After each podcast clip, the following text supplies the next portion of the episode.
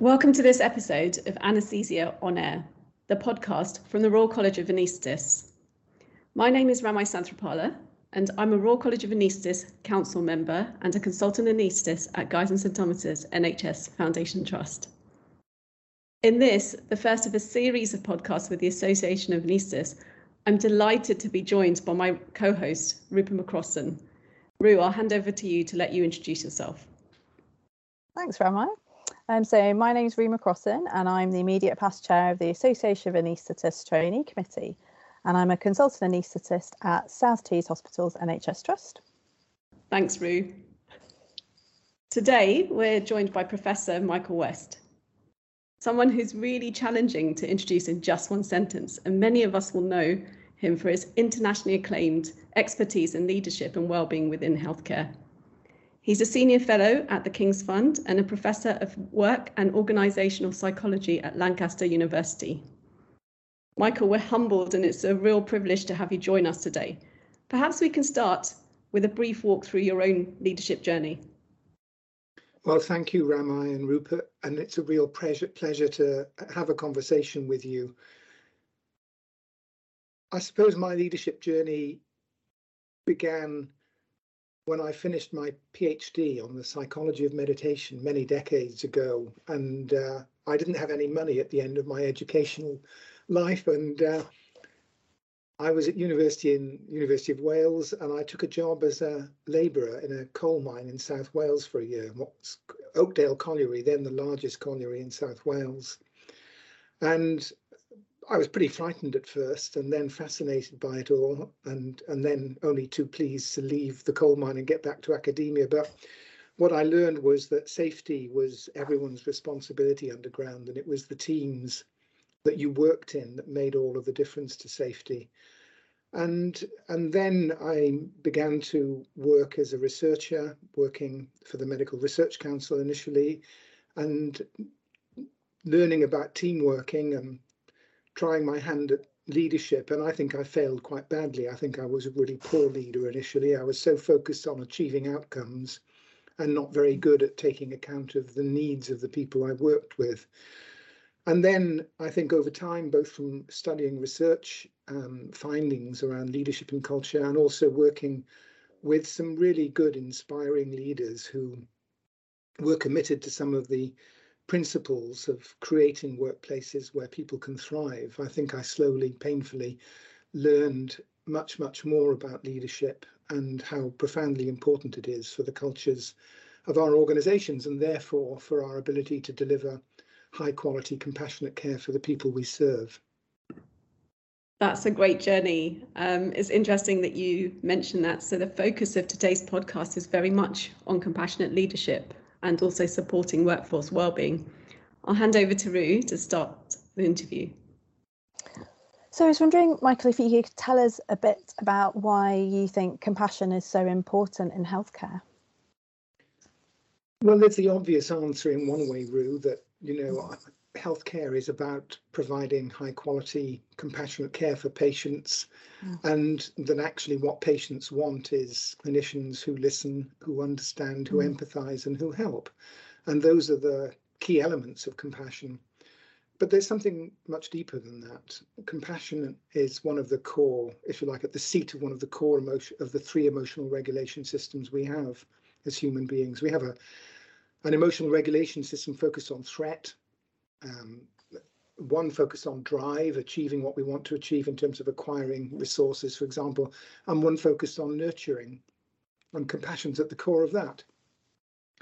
And compassion's therefore hardwired into us by evolution because it's that behavior of helping others, particularly those in distress or in pain, which enables us to bind together in family groups, in social groups, in communities, to create that sense of connection and belonging. Compassion's about blurring the boundaries between self and other. And, and that feeling of belonging that compassion creates is profoundly important. We're more likely to die from social isolation, loneliness, than we mm-hmm. are from the effects of smoking or excessive alcoholism, alcohol drinking, or um, from obesity. And so compassion's at the core of what it is to be human and to be connected with others. And in healthcare, it's particularly important. We know that if you look across the board, that compassion is probably the most important, powerful intervention there is in healthcare. Yet we don't often really emphasize that in professional training, in cultures of our organizations. So compassion is at, is at the core of healthcare. It's at the core of what it is to be human. And it must be at the core of leadership if we're to create cultures of high quality, compassionate care. That's that's absolutely astounding about what you said about the effects of um, effects on health for people of compassion. I mean, that's a, that's a huge important topic that we we need to get out there. Really, I think our focus is very much just on the medical side of things, but it sounds like compassion is such an important part of our work. It's something that we need to sort of promote amongst doctors and amongst healthcare leaders. Yeah, if you look at, I mean, I remember one randomized control trial, large randomized control trial of anaesthetists visiting patients prior to surgery. And yeah. one arm of the trial involved anaesthetists doing a normal visit and providing sedatives, and then the other, oh. they visited without sedatives but were asked to be extra compassionate in their interactions. Well, the compassion arm of the intervention was associated with a dramatically lower requirement, 56% lower requirement for painkillers post surgically, and a significantly shorter length of hospital stay for those, those patients. And we see similar large effects of compassion in the treatment of long term disorders like diabetes, HIV, of therapist compassion in the treatment of mental health problems. But in relation to well being, what's important as well is we know from randomized control trials with GPs, with nurses, that where they're asked to be extra compassionate in their interactions with patients over a two week period, that's associated with significant improvements in their own mental health, lower levels of anxiety, stress, and depression. So, um, and, and, the effect sizes are truly remarkable. I mean, mm. the, you know, greater than the effects of aspirin commonly used in the early treatment of heart attacks and of statins in the five-year risk of a cardiovascular event. So, compassion is fundamental in healthcare that segues nicely into um, looking at compassion and what that particularly means for clinical leaders within the NHS. Um, that's you know really some fundamental data that really supports structuring into a compassionate leadership model. But what does compassion and inclusive leadership really look within the NHS? And you know what can we advise clinical leaders that are listening today? So you know when we I, guess when we address the question, how do we create the conditions within our organizations and our teams where people will behave with compassion towards patients and service users, with compassion towards each other, and behave self-compassionately? Well, that's about the culture of the organization. And of course, every interaction by every one of us every day is an opportunity to shape the culture of our teams, our organizations. But we know from the last hundred years of research on organizational culture but the role of leaders is particularly powerful. What they pay attention to, what they model in their behavior tells us what it is they value. So compassion must be incorporated as, if you like, the core value in leadership behavior. And in practice, what it means is those four things. Leaders being present with those they lead. Nancy Kline talks about listening with fascination.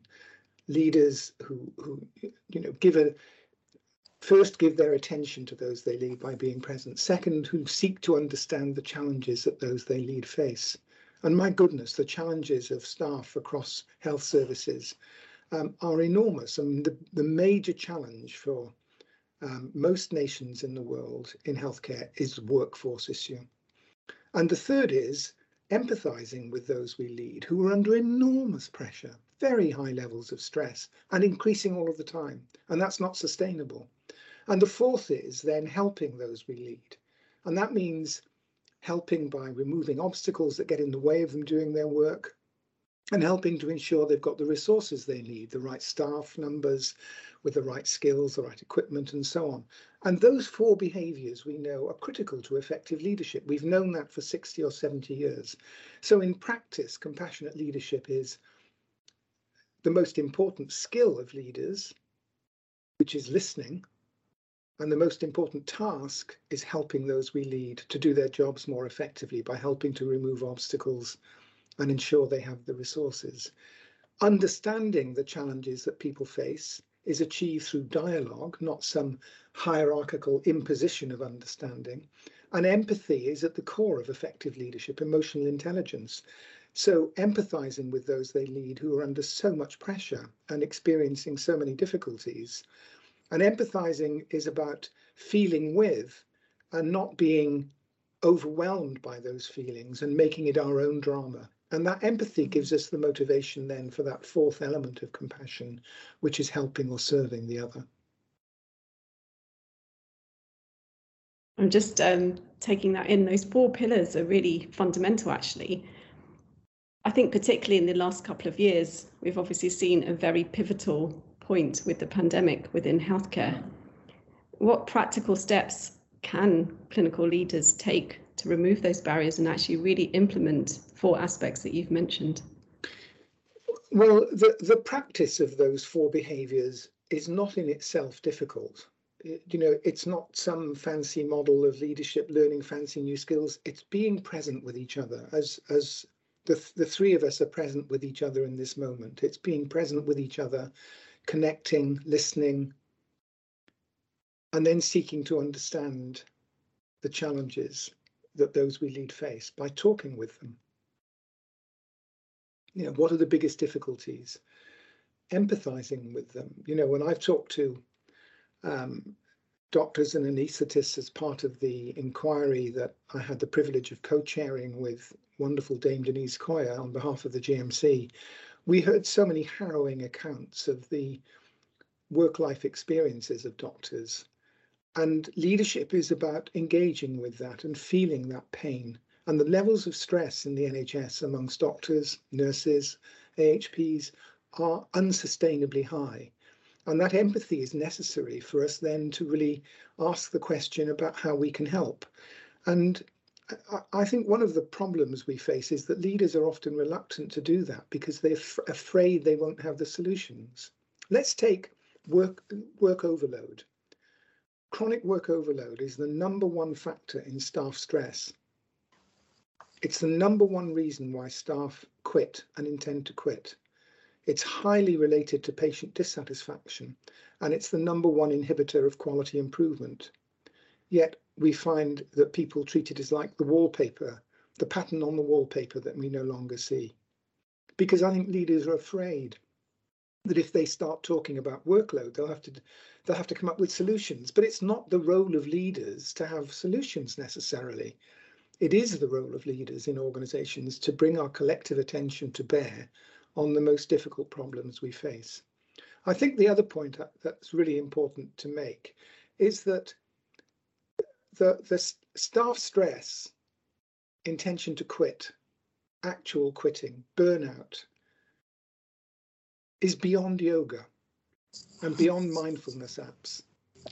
You know, I'm not wanting to denigrate those sorts of interventions. You know, I was, I told you that I've practiced meditation most of my adult life. It's really important to me. But the problem is not mindfulness and yoga in our organizations. It's that we're failing to meet the core work needs of our staff.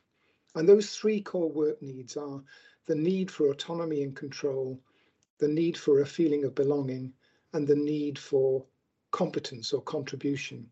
And unless we address those three core work needs, then we're not going to ensure the well-being of staff and that we retain them because it is the failure to meet those core needs, all three of them, that cause staff stress and cause staff to quit.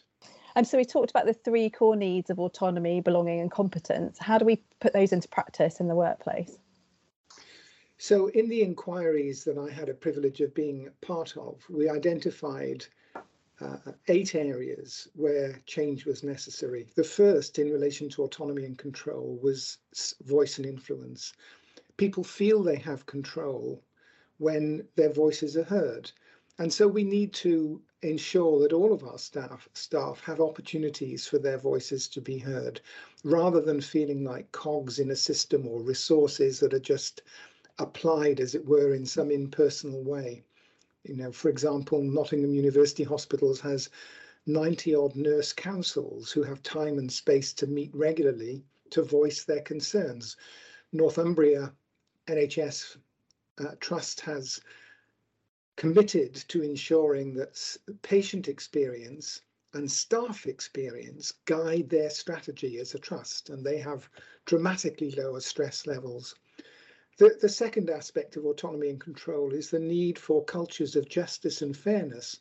And we heard continually from doctors that they felt they worked in cultures of fear and blame, which undermines or corrodes a sense of control.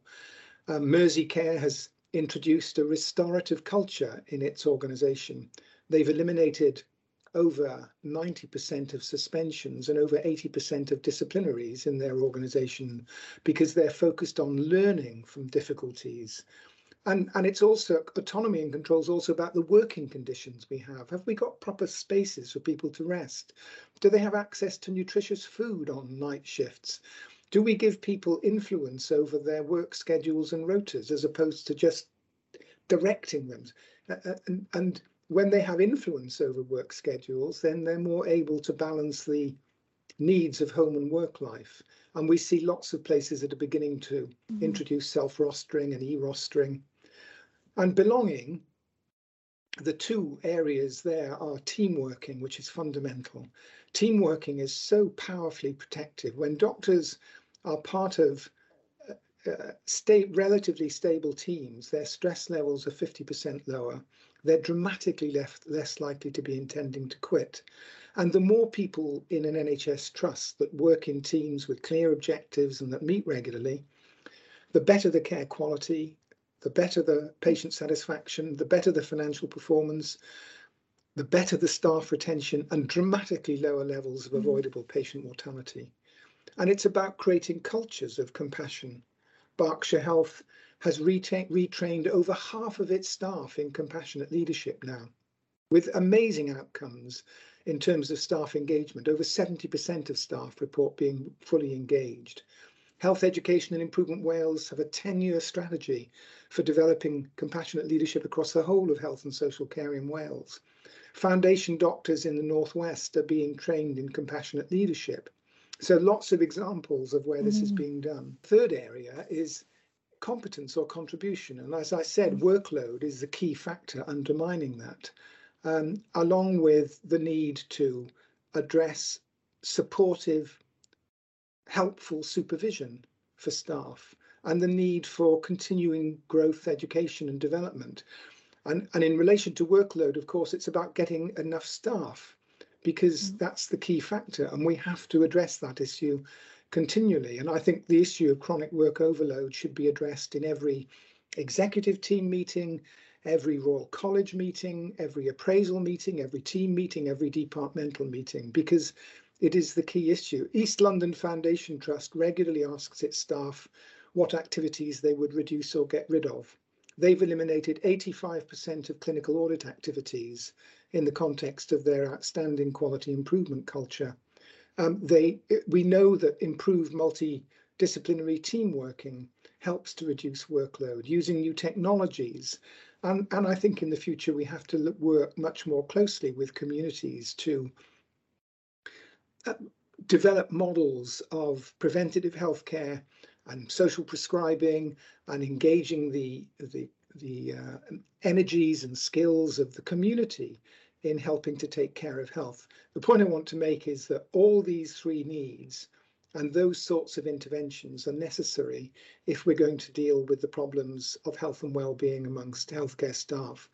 It's great also to have yoga and mindfulness and all of these other things, but that's treating the symptoms. It's not treating the underlying mm. causes that, that's a fantastic to give us so many tangible examples of things that other trusts have done that are actually working on the ground. So there is, you know, that we can move forward with this, can't we? Um, I wanted to touch on something you said when you were talking about autonomy and um, about team working and how that's very important within working within a team.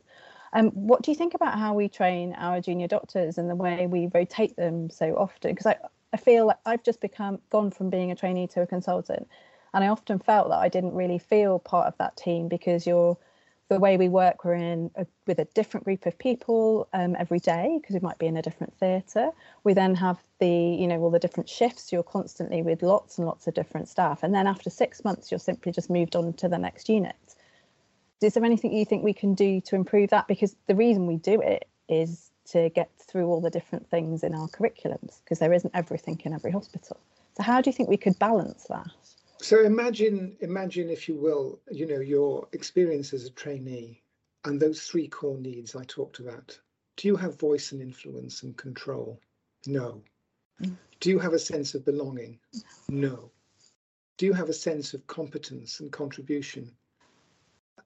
Often no, because you're holding two bleeps. You don't have a registrar or a consultant available, and you're, you've got five or six patients to deal with uh, that just undermines a sense of confidence and control. So it's almost like we did, we we we take the principles of human growth and well-being and say, how can we design a work experience at the very beginning of someone's career, which does exactly the opposite? Mm. And we hmm. know that those first years in a career are key to shaping the future. So we have to really radically transform the way that we provide training. You know, one of the really sad things, Ru, is that in 17 out of 18 studies of students in medical students in training, compassion declined. That's a that's a tragedy. Mm-hmm. So um, the recommendations we made in our independent report for the GMC were about how we increase the, the voice and influence of trainees and give them more of a sense of control, for example, over rotas, you know, we talked to trainees who, who were trying to get day off their wedding six months in advance, and one trainee who just left because in the end she couldn't get the day off. And we had many other examples of those. Belonging is conferred primarily by the teams we're a part of. And when you bounce people from one team to another, you just corrode that sense of belonging and increase the sense of isolation. So we recommended that every trainee should have a home team that you know even though they may be moving between other teams they regularly meet with their home team um, and that might be you know a group of trainees and supervisors that meet every fortnight to share experiences to provide social social support to discuss quality improvement projects to um, deal with some of the talk about some of the challenges that people face. We have to build that in as a way of working. Mm. in fact all professionals working in healthcare should have a home team that they're part of that meet regu- meets regularly because that's not only important for their well-being it's important also for the quality of care that we provide. We know that those sorts of teams are associated with much better quality of care fewer errors um, less avoidable patient mortality and it, and it's also about ensuring that we provide sufficient support for trainees so having supervision that is supportive, enabling, and creates a sense of psychological safety for trainees. So that, you know, what we know about challenge is that um, challenge is a good thing. We grow through challenge, being stretched, but only when we feel we have adequate support. If you chuck people into a situation where they feel out of their depth and, and terrified, you're creating precisely the opposite conditions for learning and, and growth. So we have to take account of the reality of what it is to be human to support um, trainees in the future. And, and I know the GMC was very influenced by the findings of the inquiry, which is um, called Caring for Doctors, mm. Caring for Patients. And there is work going on to try to transform um, uh, workplaces for trainees. And as I said, one example is the um, compassionate leadership program for foundation doctors in the Northwest, but in many other places there are initiatives to create better working conditions. I think the core is creating those home, home teams. Yeah, absolutely. I mean, I'm absolutely blown away by some of the very practical examples that you've given and also the really strong evidence behind this. One aspect that has always interested me personally, but I also think is fundamental to healthcare, is something that you mentioned the concept of psychological safety.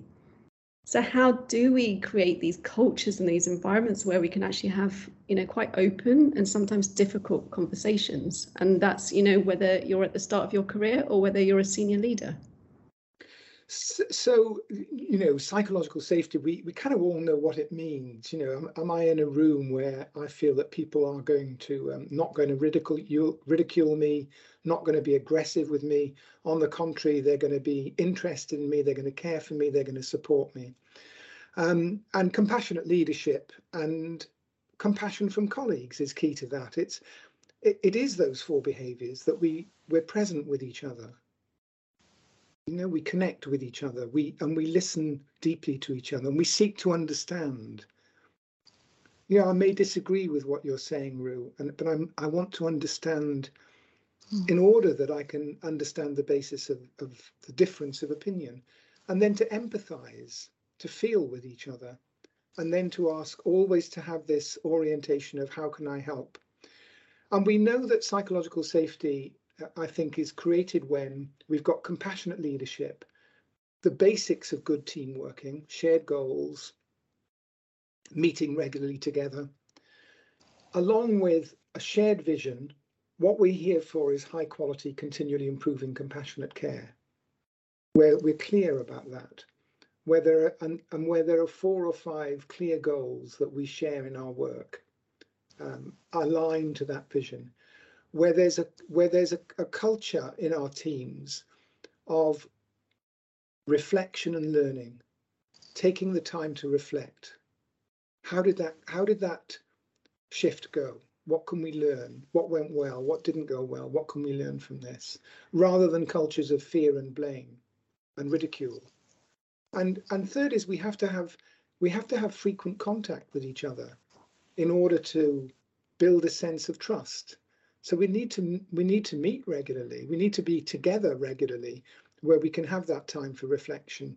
And the fourth is we have to value difference. The nature of human society and human community is diversity. We're all different. Mm. You know, and biodiversity is all different. Planetary systems is diversity. The nature of our universe is diverse, and we must embrace that diversity in multi-professional teams, made up of people from different professional backgrounds in teams that are diverse in terms of demographic characteristics, ethnicity, sexuality, age, whatever.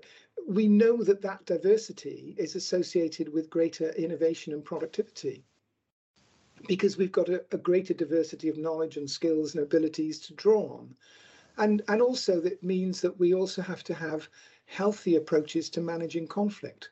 Chron Chronic interpersonal conflicts, nastiness, backbiting is a disaster for psychological safety. So we must be, you know, professionalism is about never tolerating people manifesting that kind of relationship in the workplace.